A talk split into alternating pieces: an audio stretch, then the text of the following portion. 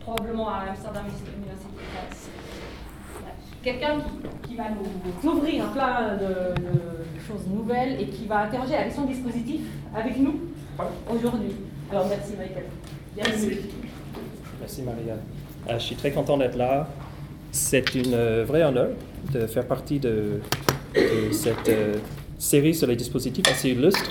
je pense que Montréal est bien représenté cette année.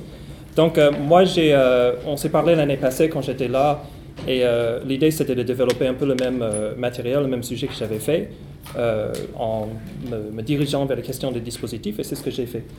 Donc, parfait. Donc, avec l'émergence récente du nouveau champ de recherche sur les, films, sur les formes du film éphémère ou sponsorisé, tel le film industriel ou le film d'amateur, l'histoire du cinéma subit en quelque sorte un changement de paradigme. Cherchant au-delà de longs métrages de fiction et des documentaires classiques, les historiens du cinéma sont en train de redécouvrir des mondes entiers d'images animées, longtemps oubliées dans les archives d'entreprises, les agences publicitaires, dans les caves d'institutions éducatives ou dans les greniers de particuliers. La redécouverte de ces autres cinémas, pour reprendre le, titre d'une conférence de Screen 2012, a soulevé toute une série de questions sur la façon dont nous devons traiter ces images nouvellement admises à l'étude. Doit-on examiner les films individuels ou seulement les corpus entiers?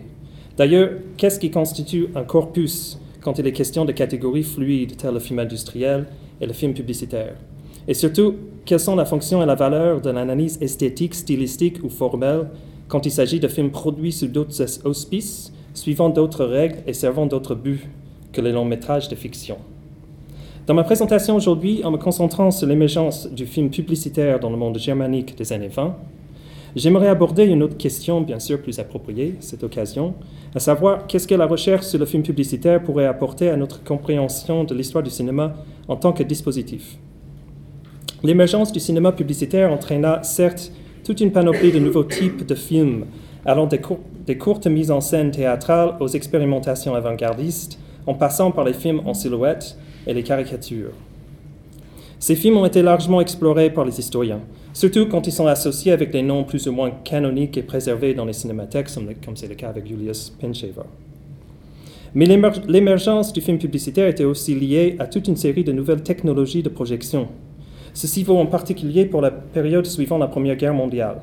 La recherche en techniques de propagande et en particulier l'émergence du film de petit format non inflammable et le développement du dit Tageslichtband par les compagnies telles la Deutsche Lichtbildgesellschaft et la Petre Elektromechanik a fourni les conditions de l'apparition de toutes sortes d'appareils mobiles aux années 20, ce qui permit ainsi la projection de films publicitaires ou industriels sur les routes de commerce, dans les entreprises et établissements, dans les foires professionnelles ou simplement dans la rue.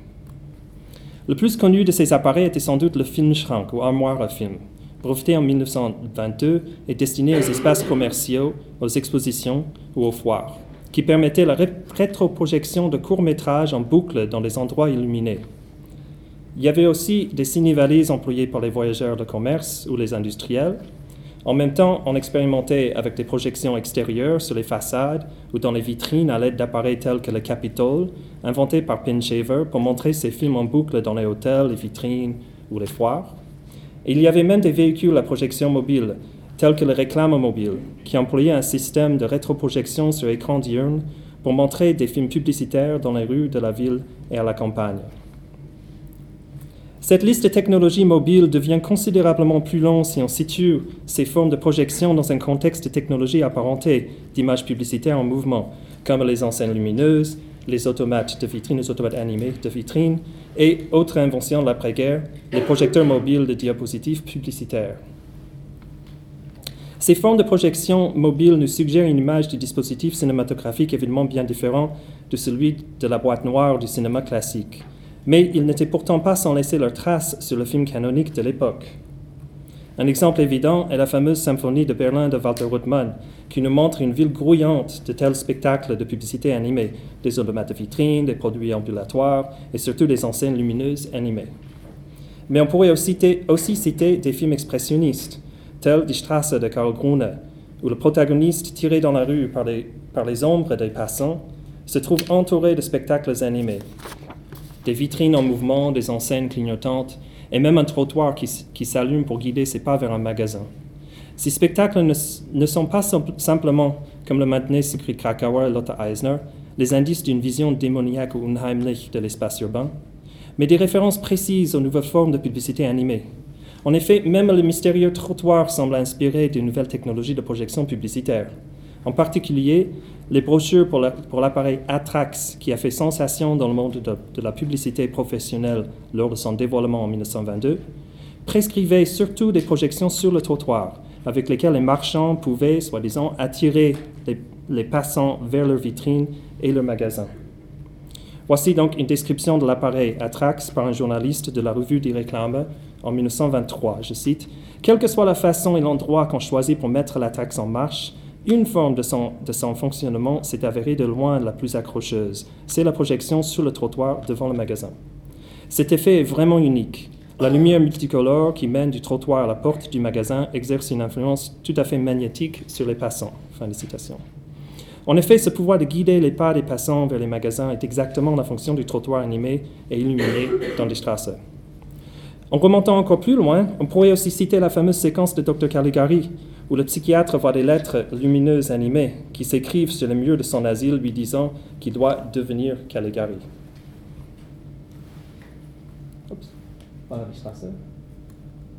Excusez-moi. Caligari. Qu'il doit devenir Caligari. Comme on le sait, la phrase Du muss Caligari werden fut aussi l'objet d'une campagne publicitaire pour la, première, du film à Berlin, où des centaines d'affiches contenant cette injonction mystérieuse apparurent sur les colonnes publicitaires, dans les stations de métro dans les pages des quotidiens. Mais la phrase rappelle aussi une autre publicité berlinoise, célèbre des années d'avant-guerre. En effet, la première enseigne lumineuse de Berlin, une publicité pour les cigarettes Manoli, érigée sur le toit d'un bâtiment d'Alexanderplatz en 1898, a donné lieu à une expression berlinoise, Du bist Manoli, ce qui voulait dire tu es fou. Si les titres animés et clignotants dans Caligari rappellent les enseignes lumineuses en général, certaines versions de la publicité pour le film représentant, représentant une espèce de spirale rappelaient en particulier la fameuse publicité pour Manoli, dans laquelle un cercle, un cercle de lumière paraissait tournoyer furieusement avant de terminer dans une injonction clignotante Raucht Manoli.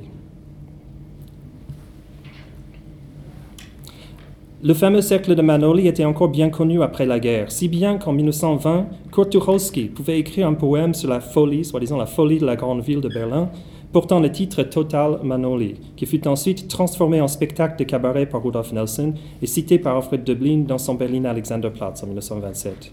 Il n'est alors pas étonnant que les premiers spectateurs ou les premières critiques de Caligari en 1919 aient fait le rapprochement entre le film, sa campagne publicitaire et la fameuse enseigne lumineuse. Ainsi, on pouvait lire dans un compte-rendu pour la revue Kinématographe, je cite, Il y a une nouvelle phrase sur toutes les lèvres de Berlin. Tu dois devenir Caligari. Depuis des semaines, cet impératif catégorique se crie depuis toutes les colonnes d'affiches et surgit des pages de tous les quotidiens. Les initiés demandent Êtes-vous Caligari vous aussi? Comme on demandait jadis, vous ne seriez pas Manoli? Fin de citation. De telles associations nous aident à repenser le thème de la folie dans Caligari, dans le contexte de la culture visuelle de l'époque, ainsi qu'à comprendre pourquoi Guido Zeber, quand il tourna son fameux film publicitaire pour l'exposition Kifo cinq ans plus tard, en 1925, c'était une exposition sur l'industrie cinématographique, pourquoi Guido Zeber choisit de reprendre exactement cette séquence de Caligari en transformant la phrase Du musst Caligari werden en Du musst Kifo. En effet, euh, la phrase était déjà associée à des textes publicitaires connus à travers des enseignes animées. On pourrait certes multiplier de telles références, en citant aussi des films russes tels Aelita de Yakov Potazanov ou des films français tels Au bonheur des dames de Julien Duvivier. Ces exemples pourraient nous dire long sur la façon dont les longs métrages de fiction essayaient de se positionner vis-à-vis des nouvelles formes d'image publicitaire à l'époque. Mais j'aimerais retourner aux technologies publicitaires pour m'interroger sur ce que ces appareils nous apprennent sur la compréhension du cinéma comme dispositif dans un contexte spécifique, à savoir le début de la République de Weimar. Le foisonnement de nouveaux appareils de projection dans ce contexte n'est pas sans rappeler la multiplication des jouets optiques au XIXe siècle, la variété des systèmes de projection autour de 1900 et bien sûr la multiplication d'écrans numériques aujourd'hui. Cela suggère que le début des années 20 était une période de transition non seulement en termes politiques, c'est-à-dire avec l'arrivée de la première démocratie de masse en Allemagne, mais aussi en termes technologiques. Une période dans laquelle on testait de nouvelles technologies et surtout des nouvelles idées sur le cinéma comme dispositif en relation avec les nouveaux besoins. Pour aborder ce phénomène, on pourrait certes s'inspirer des analyses que Jonathan Crary a menées sur les instruments optiques du 19e siècle. Comme on le sait, Crary interprète les zootropes, les stéréoscopes, les phénakistoscopes et autres appareils à l'âge industriel comme autant d'outils pour la construction d'un nouveau type de sujet observateur dont la vision était désormais comprise comme un phénomène incarné, temporel, faillible et donc susceptible aux illusions optiques, selon le modèle de la persistance rétinienne. Selon Crary, c'est cette nouvelle épistémologie de l'observateur manipulable qui sous-tendait l'émergence des jouets optiques en même temps que la physiologie expérimentale et qui faisait de la culture visuelle un terrain propice aux nouvelles formes de pouvoir capitaliste. Dans leur propre travail sur le concept de dispositif audiovisuel, François Albera et Maria Tortajada ont retenu un aspect important, je pense, du travail de Crary, à savoir l'effort de relier les dispositifs en tant que machines, appareils ou supports matériels avec un savoir historique, c'est-à-dire l'insistance sur la double existence, à la fois concrète et discursive, technologique et conceptuelle des dispositifs, et l'effort de reconstruire les schèmes épistémologiques qui rendirent possible des dispositifs donnés. Mais les auteurs reprochent à Crary l'aspect trop réducteur de son modèle, qui voit dans tous les différents dispositifs de vision autant d'outils de discipline analogues au panopticon foucaultien. D'un côté, il questionne l'idée benjaminienne selon laquelle le loisir ne serait qu'une autre forme d'entraînement de discipline. En effet, il n'y a aucune raison de supposer que l'assujettissement effectué en laboratoire a lieu quand on utilise les mêmes appareils dans des contextes populaires. D'autre part, il reproche à créer son manque d'analyse détaillée des dispositifs concrets et par conséquent de différenciation entre eux et leur façon respective de positionner le spectateur. C'est ce dernier point qui me semble importer le plus aux auteurs, et propose en conséquence une méthodologie détaillée pour analyser les dispositifs concrets dans leur spécificité. Définissant le dispositif comme un ensemble de relations entre spectateurs, machinerie et représentation, Albera et Tortajada proposent toute une série de questions pour cerner la relationnalité spécifique de chaque dispositif audiovisuel. Questions pourtant sur la place du spectateur et de son corps par rapport à la machine, sur la mobilité respective du spectateur et de l'appareil, sur la visibilité ou non de la machinerie par rapport à la représentation, sur le nombre de spectateurs et encore bien d'autres paramètres. Ce modèle de dispositif présente plusieurs avantages. D'abord, il permet de voir le cinéma et ses variations historiques comme des composantes d'un plus grand ensemble de dispositifs audiovisuels, rendus possibles par l'émergence de l'automatisation au XVIIe siècle, c'est-à-dire par l'émergence d'appareils qui ne sont plus des outils au service de l'artiste, mais qui positionnent le sujet, lui définissent une place, comme ils disent. À l'intérieur de cet ensemble, le cinéma projeté ne serait pas la culmination d'un développement téléologique, mais une catégorie de dispositifs audiovisuels parmi d'autres. Les dispositifs cinématographiques ne sont pas isolés, mais plutôt perçus comme des entités profondément relationnelles, ayant des rapports avec d'autres médias, avec d'autres appareils selon le contexte. Il s'ensuit, et c'est le deuxième avantage, que le modèle et dispositif ne réduit pas le cinéma à une seule forme, un seul concept ou un seul schème épistémologique, au contraire, tout comme la relationnalité entre spectateur, machinerie et représentation varie, les concepts, les pratiques et les formes de savoir auxquelles les dispositifs audiovisuels sont reliés changent. Donc même si les auteurs s'efforcent de reconstruire les conditions qui ont rendu possible le cinéma en tant que tel, c'est l'épistème innocent, il me semble que la théorie et la méthodologie proposées ici peuvent nous aider justement à saisir la variabilité et la pluralité de ces manifestations historiques. C'est justement ce qui ressort des essais réunis dans le livre Cinema Beyond Film. Le cinéma, c'est la décomposition du mouvement, le montage, mais c'est aussi, dans d'autres contextes et en relation avec d'autres savoirs ou autres pratiques, la diffusion simultanée, l'image virtuelle, l'exposition, le contrôle la circulation ou la pulsation de l'industrie et du corps dansant. Enfin, et comme conséquence de ces constatations théoriques, le modèle des dispositifs prescrit une méthodologie d'analyse précise, une analyse qui aborde ses sources, les appareils concrets, mais aussi les discours, les pratiques et les représentations fictionnelles, de manière inductive, cherchant et analysant les détails au lieu de tout suborder à une hypothèse tirée d'ailleurs. C'est ce que les auteurs veulent dire, il me semble, quand ils soulignent que le schème épistémique reste à construire. Tout cela donne un modèle d'analyse très pertinent pour mieux comprendre l'histoire des autres cinémas que j'ai invoqués au début de cette présentation. Histoire qui remet précisément en question les définitions à caractère prescriptif de ce que le cinéma est. D'un côté, ces autres formes qui ont toujours existé à côté du cinéma de fiction reliaient le cinéma en tant que dispositif à d'autres dispositifs comme les technologies de publicité animée que j'ai mentionnées plus haut, les albums photos, les illustrations éducatives et bien d'autres. D'un autre côté, elle rattache le cinéma à des schèmes et des pratiques bien différents de ceux invoqués traditionnellement pour expliquer le cinéma, ses origines ou ses pouvoirs. C'est ce que j'aimerais montrer dans ma discussion des dispositifs du film publicitaire. En analysant ces appareils de projection, on remarque tout d'abord qu'il y, qu'il y avait des différences concrètes entre eux.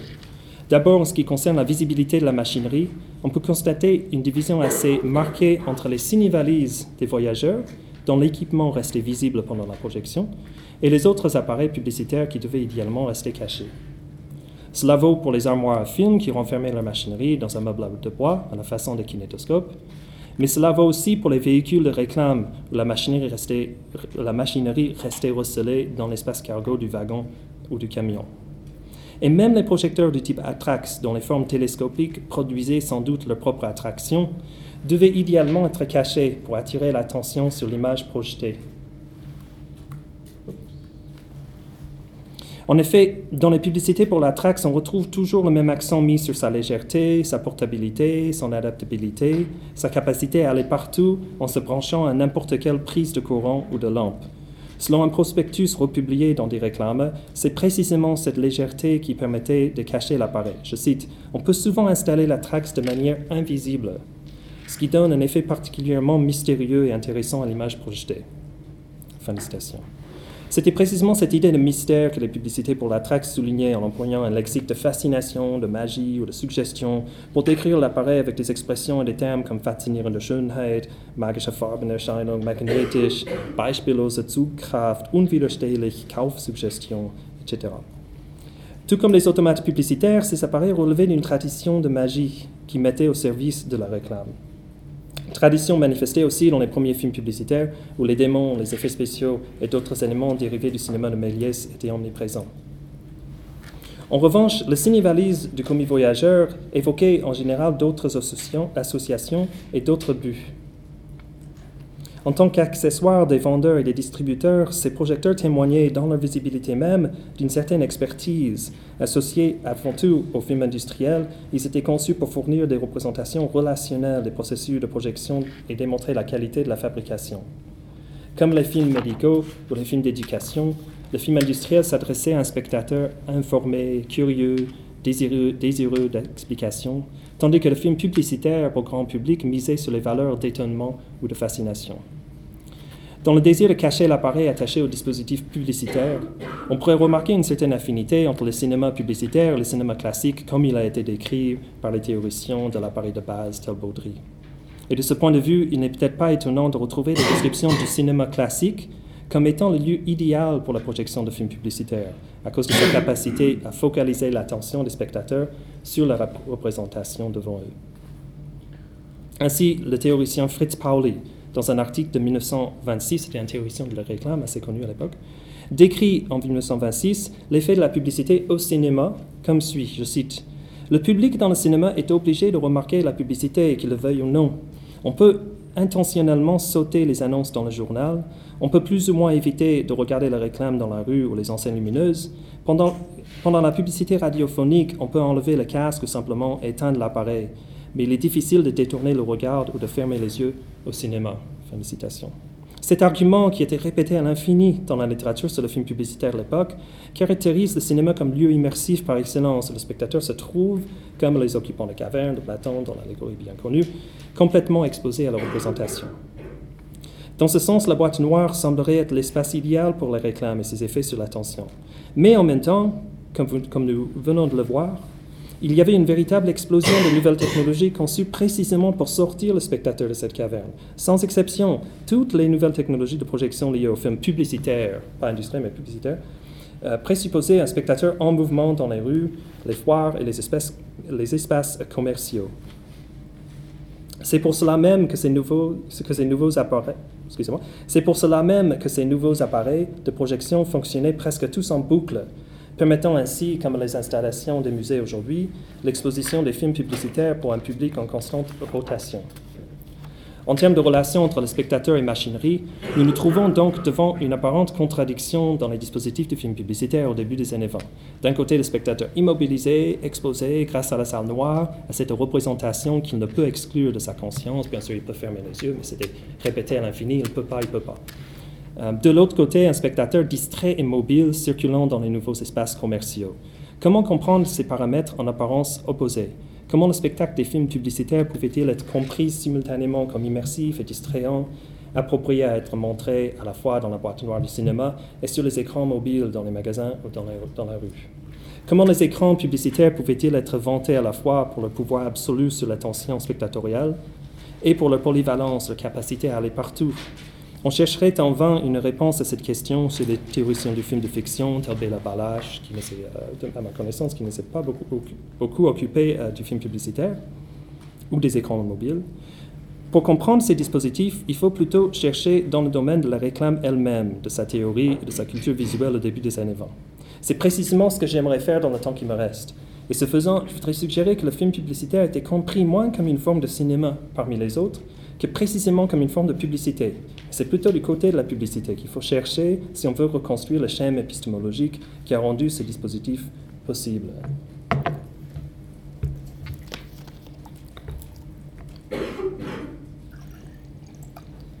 Donc, euh, publicité.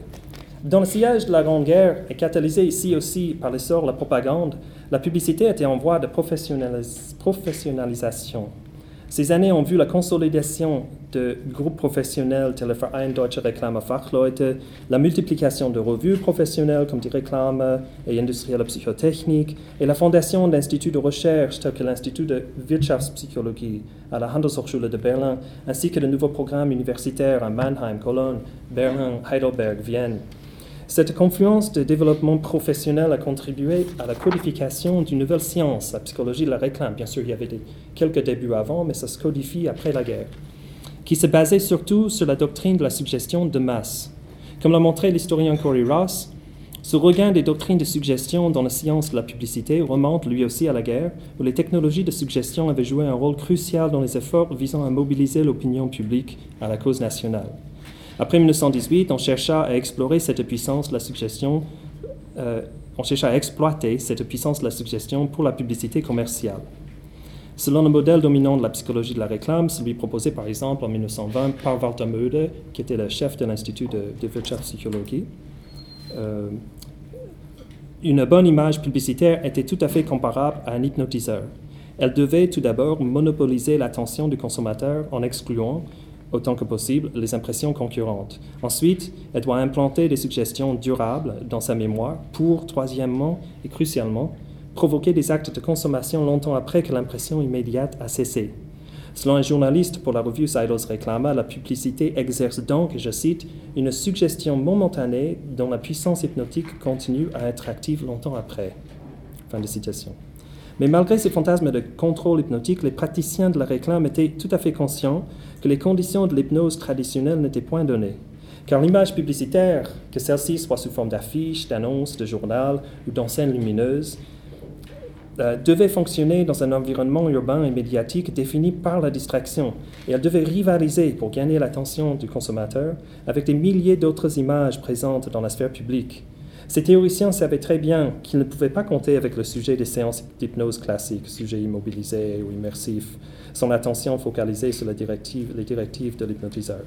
En effet, s'il y a un autre motif aussi répandu dans la psychologie de la réclame que celui de l'hypnose, c'est précisément celui du regard fugitif que Walter Möde, dans l'article que j'ai déjà cité, a nommé das Prinzip des flüchtenden Blickes, selon lequel une publicité ne peut compter qu'avec des microsecondes d'attention dans une économie visuelle d'images en surabondance et de regards toujours en mouvement. Aujourd'hui, on sait qu'une telle frénésie du visuel, c'est-à-dire la multiplication des images et la fragmentation de l'attention visuelle, était endémique de la modernité depuis au moins la fin du XIXe siècle. Mais elle a pris une forme particulièrement virulente en Allemagne au début de la République de Weimar, suite à l'émergence de ce qu'on appelait alors la Verkehrsreklame, la réclame de la circulation. Poussé par les circonstances économiques de l'après-guerre, le nouveau gouvernement démocratique ouvrit les institutions étatiques telles que le chemin de fer, le système postal, les tramways et d'autres réseaux de transport public à la publicité commerciale.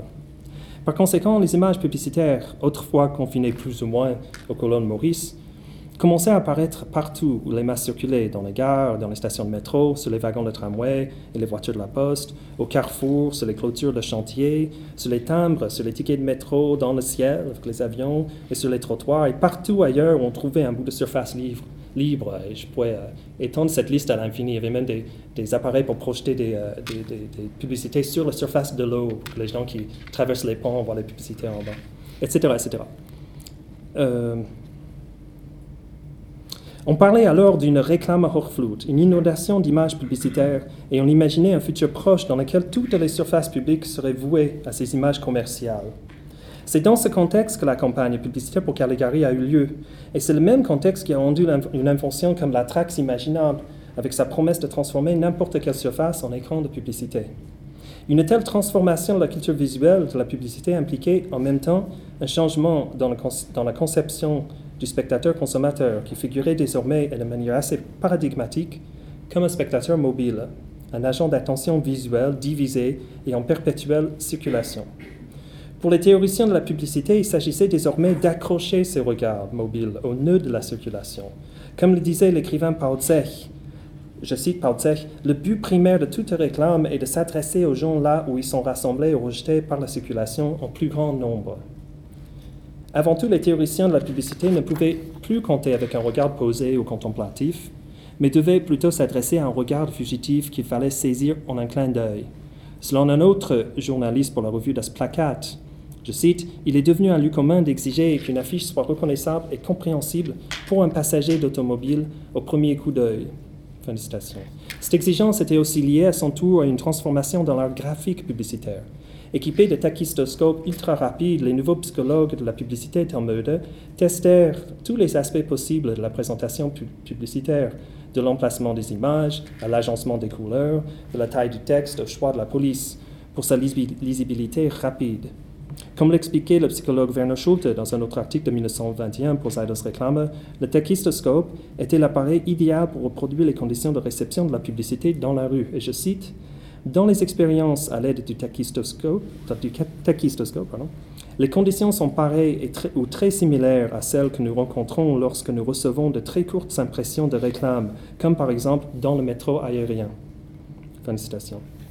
Dans un tel contexte, il n'y avait pas de différence qualitative entre texte et image, tous deux devant être perçus dans un clin d'œil. Par conséquent, ces psychologues recommandaient que les lettres et les images suivent un design de plus en plus simplifié, des champs de couleurs primaires clairement définis et surtout un, usage stratégique de haut contraste pour augmenter les effets sur l'attention et maximiser la lisibilité rapide. Rejetant la valeur traditionnelle de la contemplation esthétique désintéressée, ces théoriciens, ainsi qu'une panoplie d'artistes appliqués tels Wilhelm Defke, Peter Behrens et surtout Lucien Bernhardt, cherchaient à forger un nouvel art de design utile, conduit sous les épithètes de Nutzkunst, Gebrauchskunst ou Gebrauchsgrafik, et qui devait précisément augmenter l'efficacité des images publicitaires dans la nouvelle économie d'attention mobile. Dans ce contexte, ce n'était pas pour rien que le film publicitaire portait l'étiquette d'affiche vivante. En effet, ces films et leurs écrans n'aspiraient pas seulement à s'insérer dans les espaces publics nouvellement offerts aux affiches, ouverts aux affiches, mais aussi à imiter l'art graphique et l'affiche dans leur style. La grande majorité des films publicitaires produits au début des années 20 consistaient en dessin ou peinture animée, et ils employaient les techniques graphiques déjà bien connues de l'imprimé. Cela vaut évidemment pour la, euh, pour la forme du film publicitaire la plus répandue, la caricature, mais aussi pour les films publicitaires en silhouette ou les films de design avant-gardiste de Walter Rothman et d'autres. Et Walter Rothman avait d'ailleurs euh, commencé, euh, entre autres, comme dessinateur d'affiches publicitaires. Le fait que le film publicitaire était d'abord compris comme une extension de l'affiche se donne à lire dans un des premiers témoignages écrits de Julius Penshaver, paru dans L'Idols Réclame déjà en 1914. Se vantant de ne jamais avoir mis les pieds dans un cinéma avant l'âge de 26 ans, Pinchaver expliqua que pour réussir un film publicitaire, il fallait surtout, et je cite, que le contenu soit clair et compréhensible, la durée la plus courte possible et le motif intéressant et captivant. Fin de citation. Et Pinchaver lui-même d'expliquer la ressemblance avec l'affiche. Donc je cite encore Pinchaver. Tout comme la valeur d'une affiche réside dans sa concision, la qualité du film publicitaire est à juger selon qu'il est long ou court. Il est nécessaire d'exprimer l'essentiel pour le spectateur dans le plus court délai si on veut saisir son attention et ne pas l'ennuyer. Donc, plus un film publicitaire est court, plus il sera efficace. Fin de citation. On voit donc que le film publicitaire pour les produits commerciaux s'apparentait plus aux affiches ou aux diapositifs de la trax qu'aux autres formes de cinéma telles que le film narratif, le culturofilm ou même le film industriel. Il n'est donc pas étonnant que les publicités pour la Trax suggéraient aux commerçants de choisir des éléments extrêmement brefs et compacts. Je cite euh, encore une brochure. Le choix du dessin et de la couleur est tout aussi important pour la Trax que pour l'affiche. Pour la Trax, tout comme pour sa cousine sur papier, l'expérience prescrit que le texte soit le plus concis possible et rapidement clair. Qu'il s'agisse donc des affiches, des diapositives ou du film, on voit que les nouveaux principes du design publicitaire étaient partout motivés par les critères de vitesse et de concision. Mais ce n'était pas le seul facteur.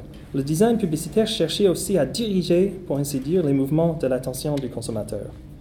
Dans la plupart des écrits sur la psychologie de la, publicité, une place centrale était accordée aux notions voisines de Blickfang, accroche au regard, et de Blickbewegungslinien, ligne du mouvement du regard. Le premier concept fut lui aussi adopté de la science de l'hypnose, où le Blickfang désignait l'objet dont l'hypnotiseur se servait, se servait pour saisir et concentrer l'attention de l'hypnotisé. Euh, l'exemple classique, c'est la montre.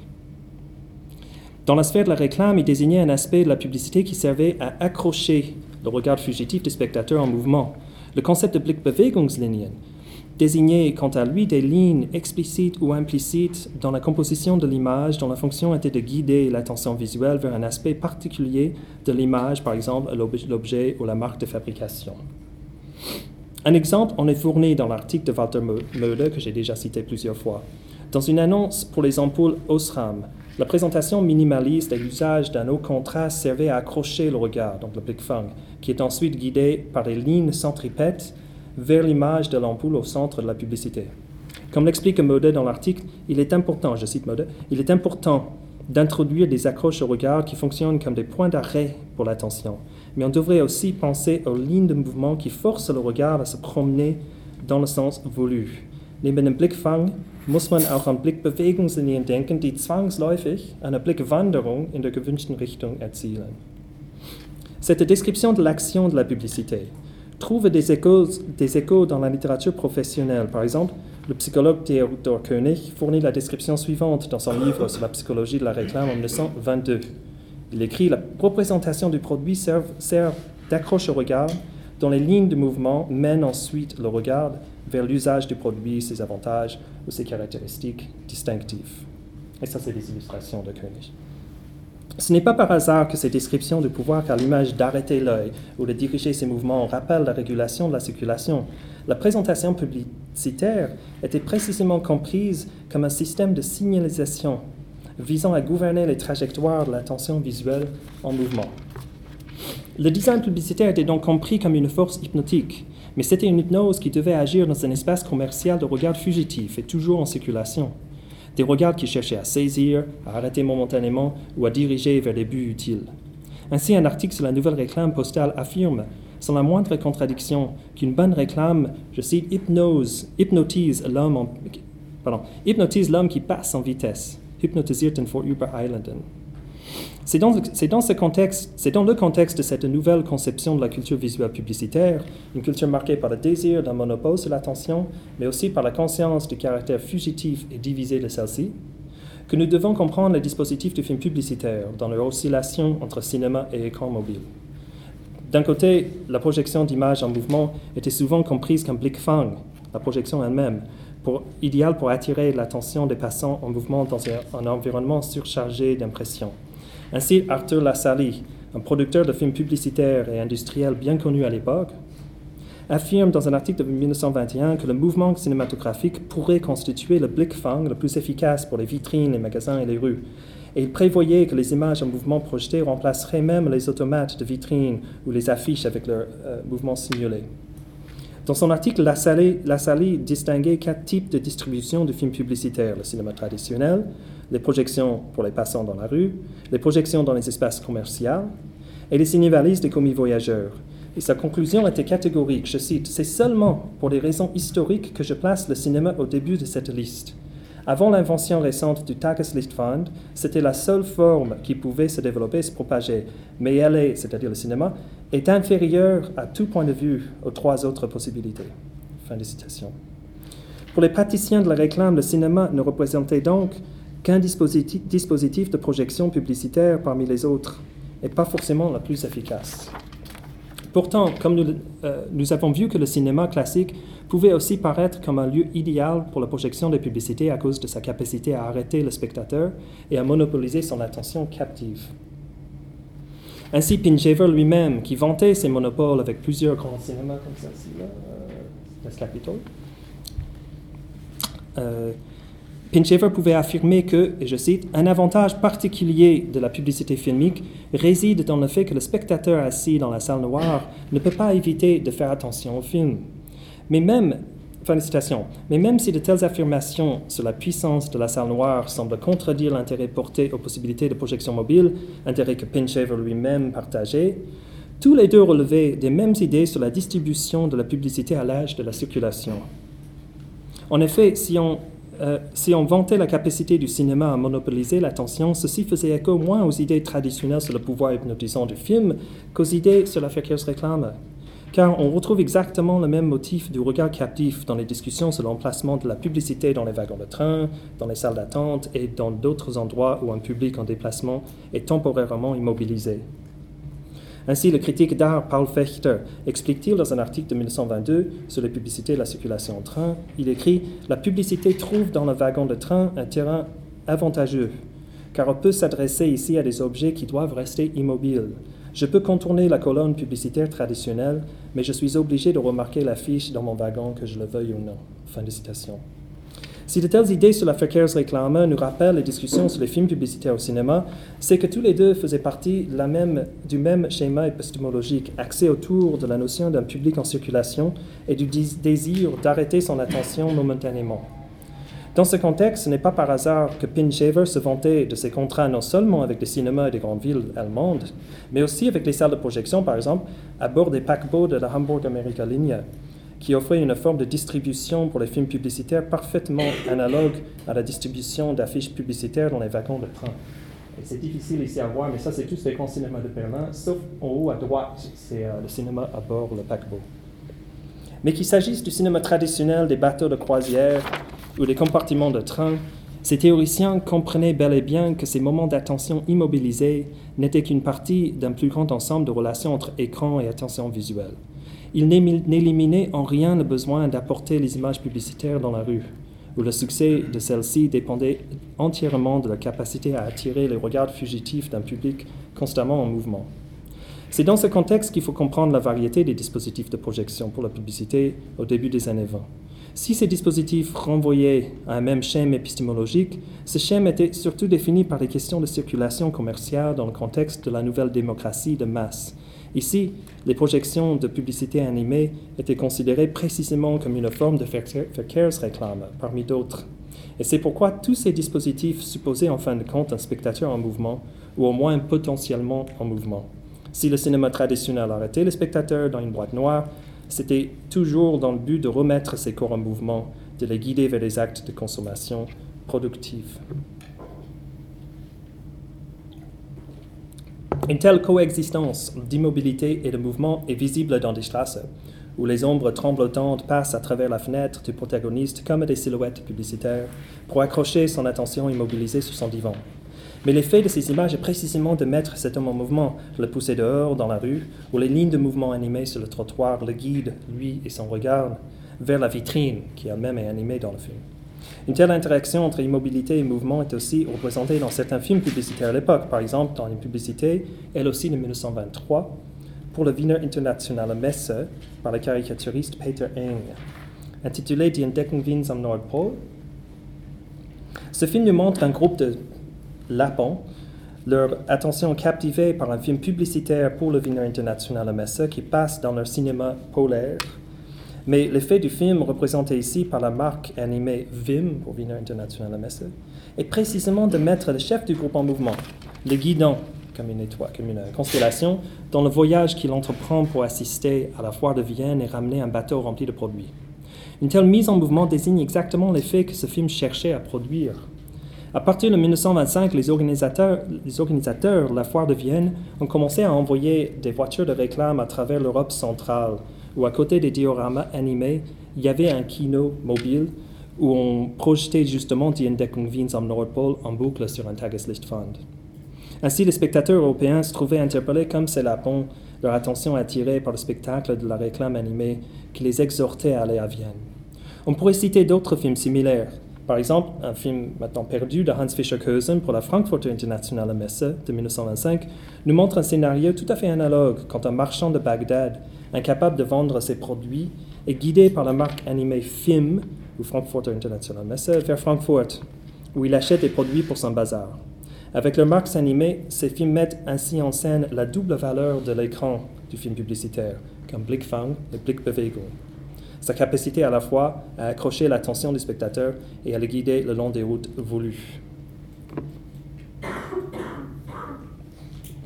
Ayant maintenant exploré ce schéma épistémologique du spectateur en mouvement, j'aimerais en guise de conclusion revenir sur quelques-uns des concepts clés qui l'ont marqué.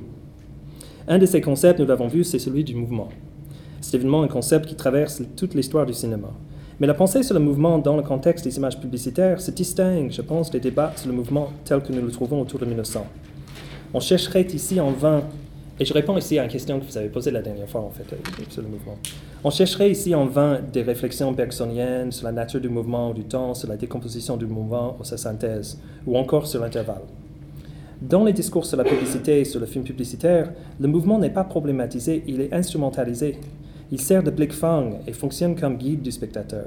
Et c'est surtout un pouvoir qui doit être maîtrisé à des fins économiques. On trouverait peut-être une exception à ce que je viens de dire dans le modèle de la publicité rythmique proposé en 1926 par Fritz Pauli, que j'ai déjà cité. Il a écrit un, livre qui a fait un peu fureur sur la euh, publicité et rythme, comment rythmer la publicité.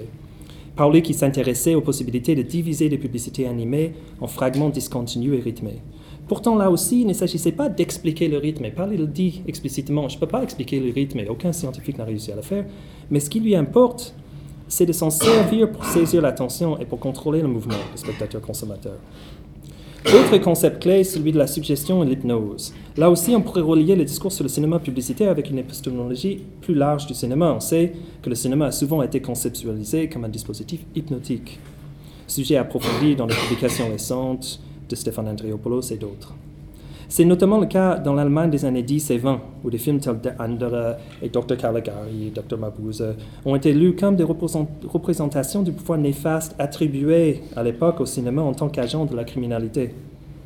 Certes, l'hypnose était dans l'air à cette époque et il n'est pas toujours facile de distinguer le concept d'hypnose tel qu'il circulait dans les discours criminologiques de celui plus positif, si vous voulez, qui sous-tendait le discours sur la publicité. Comme nous l'avons vu, des films tels Caligari et Strasse pouvaient se rattacher aux deux discours sur l'hypnose.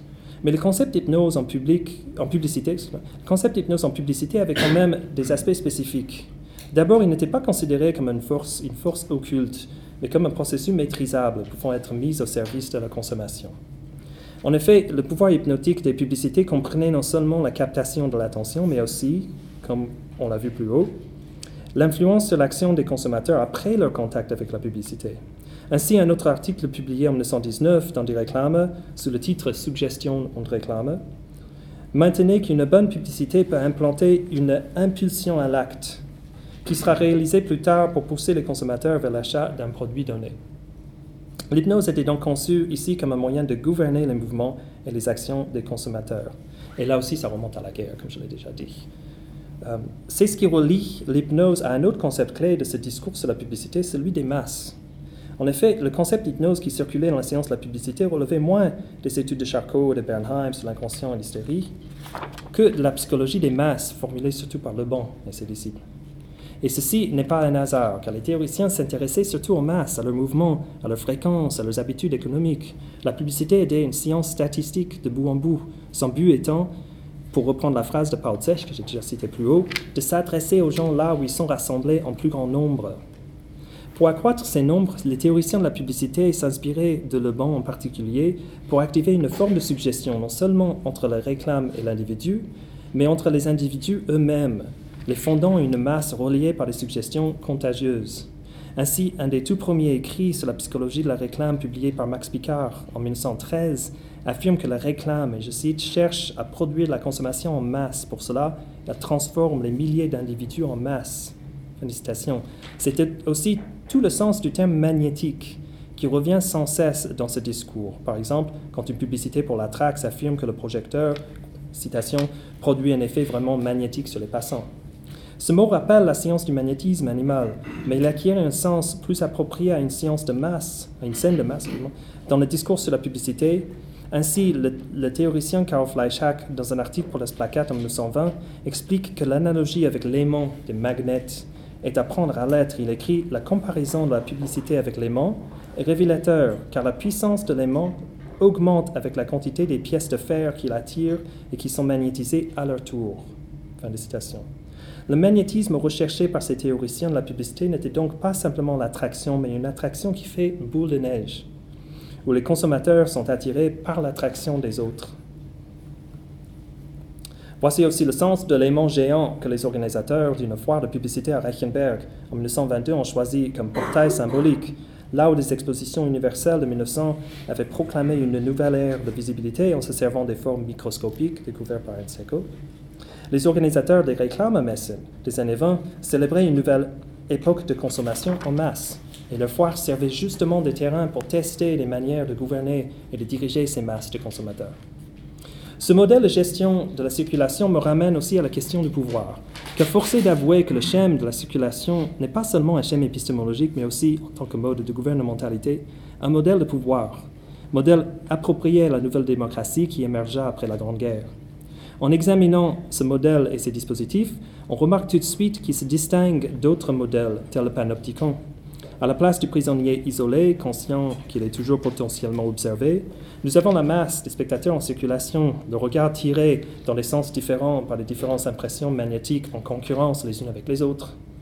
Ici, ce n'est pas une question de surveillance, ni dans un espace clos, ni dans un espace diffus de contrôle, mais plutôt une question de, de la régulation des mouvements de masse et du flux de leur attention. Évidemment, ce modèle n'a pas été inventé de toutes pièces en 1918. Comme nous l'avons vu, il s'est tissé à partir d'éléments déjà bien connus, discours sur la psychologie de masse, idées de design déjà présentes dans les arts appliqués, dans le Deutsche Werkbund par exemple, et, questions de la circulation et de planning déjà intégral à l'urbanisme depuis le 19e siècle. Mais avec l'arrivée de la démocratie en Allemagne, ces éléments furent combinés dans un nouveau schéma qui, à son tour, sous-tendait l'émergence de toute une nouvelle série de dispositifs pour le film publicitaire. Beaucoup de ces dispositifs furent certes de courte durée, mais on peut quand même voir leurs effets dans le monde de la publicité aujourd'hui. C'est évidemment le cas pour les écrans publicitaires qui peuplent encore nos paysages urbains, mais aussi des publicités sur l'Internet. Il y a bien sûr des grandes différences entre le monde fordiste des années 20 et notre propre société de contrôle, où ces écrans nous regardent par le biais de caméras cachées ou de technologies de pistage sur l'Internet. Mais même dans ce cas-là, il serait faux, je pense, de tout attribuer à une logique de surveillance universelle. En examinant de près ces dispositifs publicitaires, la façon d'interagir avec les spectateurs, on pourrait aussi dire qu'il s'agit d'une nouvelle phase dans la tentative de diriger la consommation, en l'occurrence par l'identification des publics cibles et la personnalisation des publicités selon les paramètres et les habitudes des spectateurs. Dans ce sens, il est bel et bien toujours question de gouverner les mouvements, mouvements physiques ou flâneries virtuelles, et de guider l'attention. En ceci, les nouveaux écrans publicitaires sont toujours motivés par une recherche de flexibilité qui sous-tendait le développement de la Tageslichtbahn et les technologies portatives autour de 1900, 1920. Excusez-moi. Merci pour votre attention.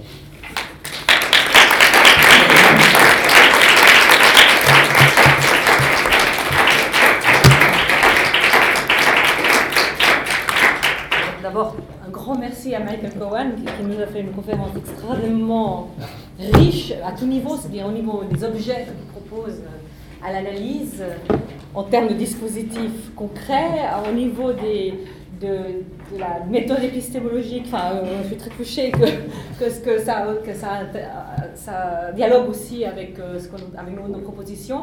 Et effectivement, euh, l'idée de, de, définir des schèmes, des, des épistémiques dans lesquels le spectateur de, de ces années-là circule, on pourrait dire euh, carrément directement, euh, aussi bien en tribunaux, etc. L'utilisation de ces textes euh, théoriques sur l'hypnose en relation avec des objets très concrets, et puis finalement avec cette formidable proposition alternative à la, question de la surveillance. Et je pense qu'avec toutes ces propositions, on va, on va, il va y avoir pas mal de questions. Je pense qu'ils vont, ça peut aller aussi bien dans des côtés très concrets des machines, dispositifs et autres que des thèses proposées reviendrai, je donne la parole à l'Assemblée.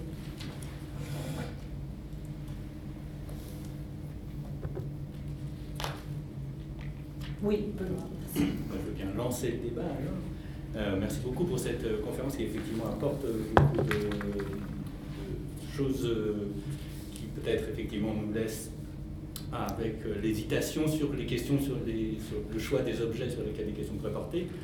Euh, moi, la première chose qui me vient, c'est une remarque sur cette idée du spectateur en mouvement, euh, du spectateur mobile, qui effectivement a été pensée, euh, la question de la mobilité ou mobilité immobilité du spectateur est arrivée à quelques moments, évidemment, dans la théorie des dispositifs, et puis elle est liée, les rares moments où on l'a remise en, en avant, c'est pour le panorama classique. Et puis là, d'ailleurs, il y a un moment donc, où vous avez montré cette marque qui a cette camionnette où on montre à la fois un diorama et un, et un, oui, oui, oui. Et un cinéma. Bon, le diorama Alors, il faudrait voir quelle forme a le, le diorama concrètement dans cette machinerie-là, parce que, a priori, c'est pas un spectateur euh, mobile dans le diorama, mais là, je ne sais pas comment ça, comment ça se formule.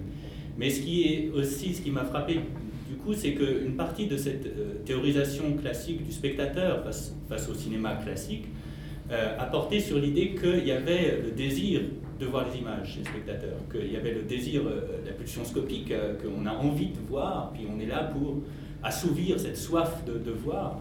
Or, dans le contexte des théories du, cinéma publicitaire, le spectateur est plutôt quelqu'un qui est pensé comme cherchant à ne pas voir les images qu'on lui offre. C'est quelqu'un qui, qui, est toujours en train d'essayer de nous échapper et qu'on doit accrocher, retenir, guider, etc. Et donc là, il y a une espèce d'inversion. Le spectateur euh, de, cinéma publicitaire est quelqu'un que l'on va supposer chercher euh, à refuser de voir. Et donc, voilà, c'était simplement une remarque sur, sur, cette question du, mouvement du spectateur, mais aussi de ce, question, ce que ça engage sur le désir du, spectateur par rapport à l'image. C'est une très très bonne réflexion. Euh, ce que, ce que euh, je n'ai pas vraiment une D'ailleurs, même en français, c'est, ça marche pour lire. Des fois, je me, je me perds quand j'essaie de répondre aux questions. Donc, euh, si je trouve pas mes mots, je vais vous demander. Euh, la partie que je n'ai pas explorée ici, cette citation sur le spectateur au cinéma qui n'a pas le choix que de voir l'image, ne peut pas détourner les yeux. La partie que je n'ai pas lue et qui accomplit toujours cette citation, qui est très intéressante, qui va absolument dans votre sens, c'est qu'il faut absolument leur faire plaisir. Il faut absolument ne pas venir avec une publicité didactique, euh, et, les ennuyer parce que ça va avoir le contre-effet que ce qu'on veut. Donc je pense que c'est vraiment, vous avez nommé un point de stratégie pour évidemment les gens qui montent ces images, les gens qui les distribuent, une partie de l'expertise de ce que c'est que d'être un, fabricant de films publicitaires à cette époque et qui est toujours là avec nous. L'humour est là dès le début. Euh, et ça, c'est un élément tellement important. Pas, je n'ai plus grand-chose à dire là-dessus. Euh, Sauf que ça s'articulait aussi avec toute la question de relations qui n'était jamais clairement définie, mais il y avait le débat à l'époque de relations entre la, publicité pour les produits, la publicité humoristique, et les films éducatifs, les films, euh, enfin, les publicités euh, genre public service, dans ce sens-là. Donc, euh, je, pense que c'est une très bonne, c'est quelque chose qui devrait être thématisé un peu plus dans, dans ce travail. Merci.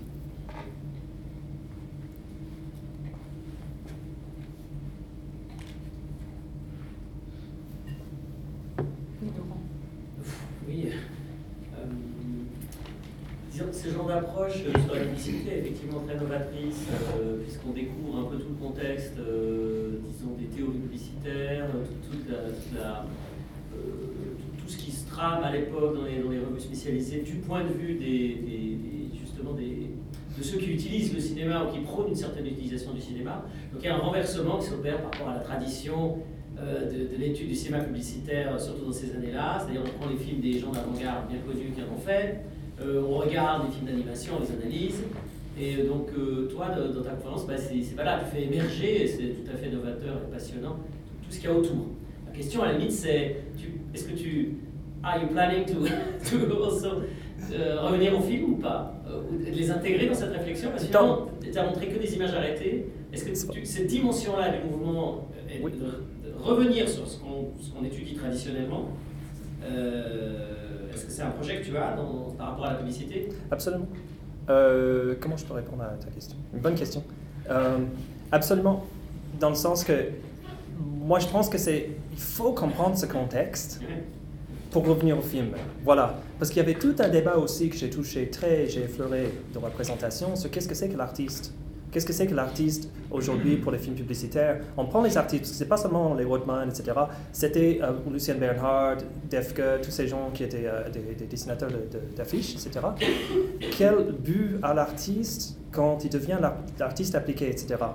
Et je pense qu'il faut bien comprendre, et je dis pas que c'est dans chaque publicité, vous allez trouver un Blickfang et un Blickbewegungslinie, mais c'est un des paradigmes très répandus. Et on retrouve ça des fois. On peut analyser, par exemple, Rothman, certains films avec ses idées, ou avec les idées de rythme que j'ai euh, mentionnées. Euh, on peut, par exemple, il y a, un, film que j'aurais bien aimé montrer ici. Ça peut, vous pouvez aller voir en ligne, ça s'appelle euh, Gespensterstunde. C'était un film, c'était une, publicité, 1927, 28, un film sonore pour Kaiser's Café. Et c'est un film où il y a des objets qui viennent en vie, c'est caricatures, c'est aussi, ça, ça, remonte à cette tradition méliès que j'ai mentionnée, euh, ça se déroule dans la nuit, c'est comme, euh, si vous connaissez euh, The Dream of Rabbit Fiend. Donc il y a toute cette tradition slapstick, etc. Mais qu'est-ce qui se passe à la fin? Les objets, ils font une danse très ordonnée, c'est vraiment l'ornement de masse, etc. Il y a une femme qui vient, elle sort d'une affiche, elle devient un personnage dans le truc, et c'est une femme qui veut acheter et à la fin, qu'est-ce qui se passe? C'est qu'un des personnages devient la marque pour Kaiser. Un des personnages, c'est un pot de café. C'est ça la marque de Kaiser à l'époque. Mais il y a un moment où il lui donne le sac, il y a quelque chose qui manque, il y a juste un cercle, et on voit une ligne qui sort de son œil et qui nous dit, donc c'est une animation qui est carrément pédagogique. Regardez la marque et vérifiez qu'il y a la marque Kaiser dedans, qu'il y a bien ce pot de café, etc. Donc c'est ce qui se passe surtout avec les marques, je pense. C'est un truc qu'on ne remarquerait pas, par exemple, si on, si, on, si on, approche cet objet du point de vue de l'analyse du film classique, etc., on ne remarquerait pas tout cet enjeu de la marque animée. Et c'est un aspect que je n'ai pas trop touché ici, mais il y a tout un, euh, par exemple, comment il s'appelle, euh, euh, Schwartz, trouve pas son prénom, mais Schwartz, il y, a un il y a tout un livre, vous connaissez sur le... Vanessa, Vanessa Schwartz. Non, c'est un, un, homme ah, oui. un anglais qui a écrit un livre sur le, le, Deutsche Werkbund, sur ce qui se passe, parce que les marques, c'est un élément nouveau à partir de 1890 qui est impliqué dans toute la, tout le développement de la publicité qui donne aux gens qui produisent, aux compagnies qui produisent des produits, un pouvoir vachement, euh, un pouvoir très fort sur les, et je parle les mots ici, les Zwischenhändler, les magasins qui vendaient des produits avant sans marque, ben, ils, peuvent mettre leur, ils peuvent atteindre un plus grand public. Je dis pas Et donc, le design des trademarks devient très très important. Et je pense qu'il y a tout un truc à faire sur les trademarks. Qu'est-ce qui se passe avec les marques quand ça devient animé, par exemple? Ce serait une façon de répondre à ta question. Mais il faut revenir au film, bien sûr. Je, je, me suis concentré sur le dispositif aujourd'hui. Il faut revenir à cette question d'animation. Situer ce que je suis justement en train d'essayer de faire maintenant, euh, prochain article, c'est situer cette animation-là euh, dans un contexte du développement de l'animation aux années 20. Et qu'est-ce qui se passe, qu'est-ce qui est différent de Neil Cole, par exemple? Parce qu'il y, a il y a aussi dans ces revues euh, professionnelles des références à Cole, à la tradition de l'animation, pourquoi ça devient intéressant pour le réclame à film. Et ce que je trouve, que quand tu avances, ce que je viens de dire, quand tu avances dans ce contexte de professionnalisation, de codification de ce que c'est que la psychologie de la réclame, quel sujet, etc., c'est là où on commence à voir les marques s'animer, les lignes de mouvement qui mènent de l'œil à la marque, etc.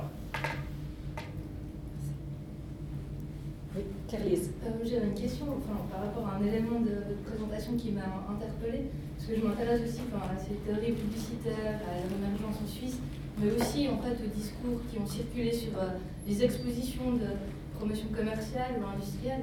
Cette question du coup d'œil, de retenir en fait l'attention du spectateur, euh, je me demandais si elle émergeait vraiment dans les années 20 ou si, en fait, vous avez parlé d'une reconfiguration, disons, enfin, cette émergence du, euh, spectateur qui, circule, mais cette question du coup d'œil, justement, enfin, elle est déjà présente, j'ai l'impression, par exemple, dans les expositions universelles avec le panorama, nature à coup d'œil.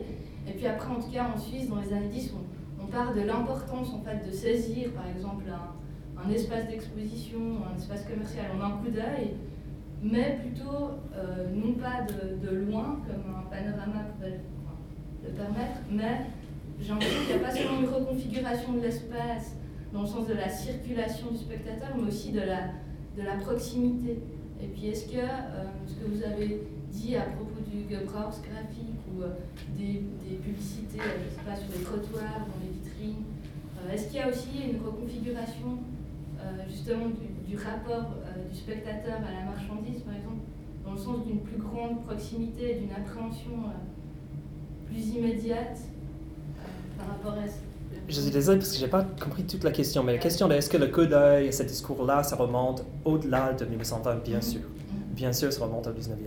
C'est que ça s'est reconfiguré, comme j'ai dit. Le Blickbewegungslinie, on trouverait probablement. J'ai fait en fait des recherches de le Blickfang, on le trouve par exemple bien avant. Le Blickbewegungslinie, mais il y a une fréquence. Vous pouvez chercher à Google Books, il y a une fréquence qui, qui, qui, qui augmente en flèche après 1920. Et je pense que moi, ma théorie, c'est que ça a à voir avec ces nouvelles démocraties cette idée qu'on avait de la démocratie de masse. Je ne dis pas que c'était pas là avant. Euh, surtout, comme vous avez bien dit euh, dans l'exposition universelle, les différentes expositions. Qu'est-ce qui se passe aussi aux années, euh, dans ces années-là, ça commence un peu avant. Beaucoup de ce que j'ai décrit commence en fait, il y, a deux façons de le lire. Il y a une façon qui dit que la guerre est responsable de ce que j'ai décrit. Ça, sort de la guerre, développement de la guerre. Et j'y crois en partie. J'y crois en partie que, par exemple, toutes les expériences, par exemple, le premier Tageslichtfund, c'était inventé en Allemagne, c'était pas il y avait le patent, euh, de, le Deutsche Lichtbildgesellschaft, qui était une compagnie fondée pour faire de la propagande. Et on comprenait à l'époque propagande comme propagande politique pour la guerre, mais aussi propagande commerciale, etc. Euh, donc il y a beaucoup de ces choses qui sont sorties de la guerre ou qui ont été catalysées par la guerre. Il y a une autre façon de dire, ces choses étaient en route, la guerre les a interrompues. Et après, ça reprend. Et les gens à l'époque, ils décrivaient leurs propres recherches plutôt de cette manière-là que Münsterberg et quelques autres avaient commencé avec les livres sur la psychologie de la réclame en 1912 déjà. nous, on reprend ce qu'ils avaient déjà fait. Euh, moi, je pense que la question de la guerre est plus importante que ça. Euh, par contre, je ne suis pas prêt à tout, euh, tout attribuer à la guerre ou faire un war, determinism. Mais, mais, la deuxième partie de votre question sur proximité, excusez-moi, je n'ai pas compris. Oui, la question c'était en fait liée à. je me demandais s'il n'y avait pas un deuxième terme justement cette reconfiguration d'espace qui était celui peut-être de l'émergence d'une culture de consommation qui devait amener le spectateur à se rapprocher en fait, de l'objet. Ah oui, ça c'est intéressant. enfin, de la marchandise ou de la représentation, peu importe oui. qu'elle soit. Oui, oui, oui. Ça c'est très intéressant, oui. Parce que moi j'ai parlé de Blick, euh, euh, Blickfang, Blickbewegung, on pourrait parler de Blick, euh, je ne sais pas quel mot ça serait, mais de, rapprocher le regard. C'est exactement ce qui se passe dans les Strasse, c'est exactement ce qu'on a, ce a décrit avec la Trax. C'est pour ça que je trouvais cet appareil si fascinant, parce que c'était un, appareil qui projetait des diapositives, mais c'était un appareil en mouvement. Et on, disait, vous pouvez euh, alterner les diapositives, vous pouvez le faire bouger, et surtout, vous pouvez attirer les pas des spectateurs à votre magasin, à votre vitrine. On peut imaginer euh, une configuration semblable pour le regard qui regarde dans un journal. Donc, il y a l'arrêt du mouvement, mais aussi attirer. Et je pense que, comme vous avez bien dit vous-même, c'est l'espace de l'exposition est très, très important comme espace où on teste ces technologies-là. Et on peut observer. Je, suis étonné quand je regarde dans ces, écrits, par exemple sur le Frankfurter International Messe, combien d'observations il y a des spectateurs, qu'est-ce qu'ils font, etc. Donc il y a vraiment, c'était comme un laboratoire pour regarder ce que font les masses.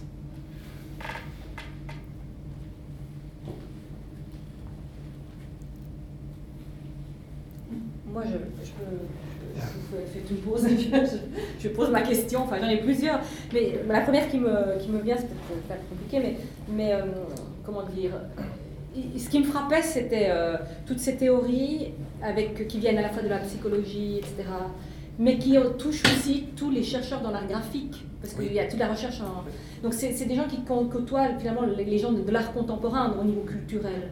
Et je me disais, les théories, enfin toutes ces théories de la, de la mise en scène du regard, par exemple avec les, les, les, la, fiche de, enfin, la publicité de l'ampoule et cette directionnalité du regard que l'on met en place, ou, euh, ou, bien la question du dispositif lui-même qui bouge.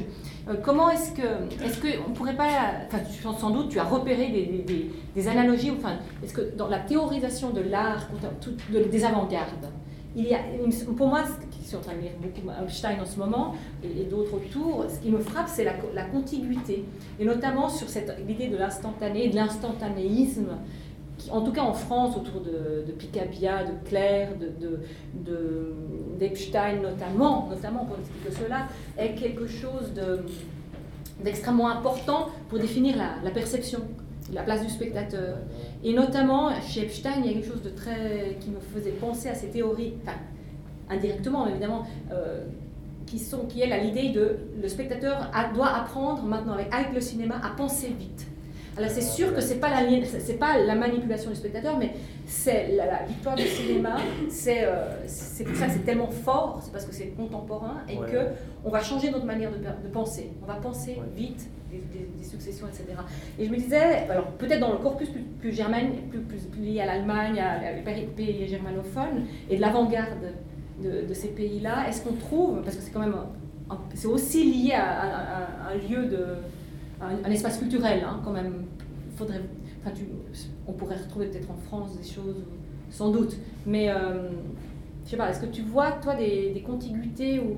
Ce qui m'a frappé, c'est que ces théories, euh, la théorie du cinéma, dans, la théorisation du cinéma comme, comme euh, dans sa spécificité artistique, hein, tous les discours sur le cinéma comme art, vont travailler sur la spécificité du dispositif, etc. Et notamment vont faire sortir des éléments de ce type qui sont dans ce discours, par ailleurs, euh, euh, publicitaire. Et, ce que je me disais, c'est qu'il y a plus de connexion entre l'avant-garde et le discours publicitaire, paradoxalement, que entre euh, le cinéma salle noire, grande fiction, identification, etc., mhm. qui est effectivement une très bonne articulation par rapport à ce que tu proposais, mais il y a peut-être un troisième terme là où, où, où les, les discours et les modélisations se rencontrent d'une manière ou d'une autre. Voilà. Euh, et c'est vraiment tellement. Je travaille longtemps, depuis longtemps, comme tu le sais, sur les années 20, et c'est toujours difficile pour moi. Dans les années 60, et pourtant c'est pas si facile que ça non plus aux années 60, mais aux années 60, c'est plus clair que l'avant-garde se voyait comme une force oppositionnelle. Tandis qu'aux aux années 20, il y avait des formes, moi je dirais comme ça, il y avait des formes d'expertise dans lesquelles l'avant-garde puisait, pas forcément et pas toujours pour proposer une esthétique instrumentaliste ou manipulateur ou que, ce soit, mais dans lesquels il puisait. Donc la vitesse, c'était un. Un autre, c'était, euh, Laurent peut te parler de ça, euh, mais c'est le rythme, évidemment. Euh, cette idée de rythme que, où, les, les, les, interactions, Hans Richter, il, a des citations qui pourraient sortir tout droit des manuels de psychologie sur l'interaction entre l'image-mouvement et les, les mouvements microphysiologiques dans la réponse du spectateur. Donc oui, la vitesse est, omniprésente.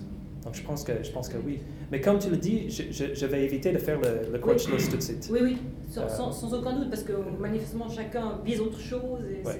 Par contre, ce qui me fascinerait ici, je ne sais pas encore, c'est euh, avec ces, ces, ces, ces, arts graphiques, ces artistes graphiques, euh, on trouve en abondance, c'est peut-être les sources que, je, que j'utilise, en abondance des psychologues qui vont reprendre les posters de comment ça s'appelle, Lucien Bernhardt et d'autres, qui vont dire pourquoi c'est un super poster, c'est exactement ce que la publicité, c'est le meilleur, meilleur, meilleur. J'aimerais bien maintenant aller lire les témoignages de ces graphiques pour voir est-ce qu'ils étaient vraiment en train de lire la question de la psychologie.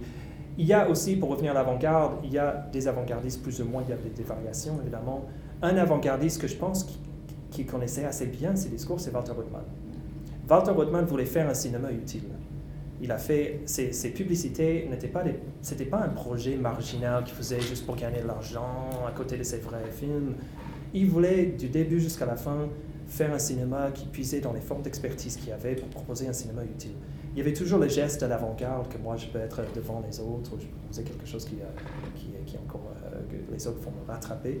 Mais, euh, mais Hans Richter, entre Richter par exemple et Whitman, il y a une différence à ce niveau-là. Pour rester dans les liens à la France, je me suis dit un texte qui, me semblait assez important là, c'est celui de Jules Romain, qui donne au bouton K, non pas dans la version théâtrale, mais dans la version appelée Conte cinématographique qui sort en 1920, où en fait, quand ce nouvel Eldorado qui n'existait pas est créé, le il y a une publicité qui envahit tout. Et donc, c'est prévu pour être un scénario de film, mais c'en est pas un. Et donc, il est question de projection omniprésente. On ne comprend plus très bien si c'est des projections fixes dans la rue ou si c'est le film lui-même. Parce que comme il est décrit en tant que scénario, le mot projection, c'est en même temps ce qui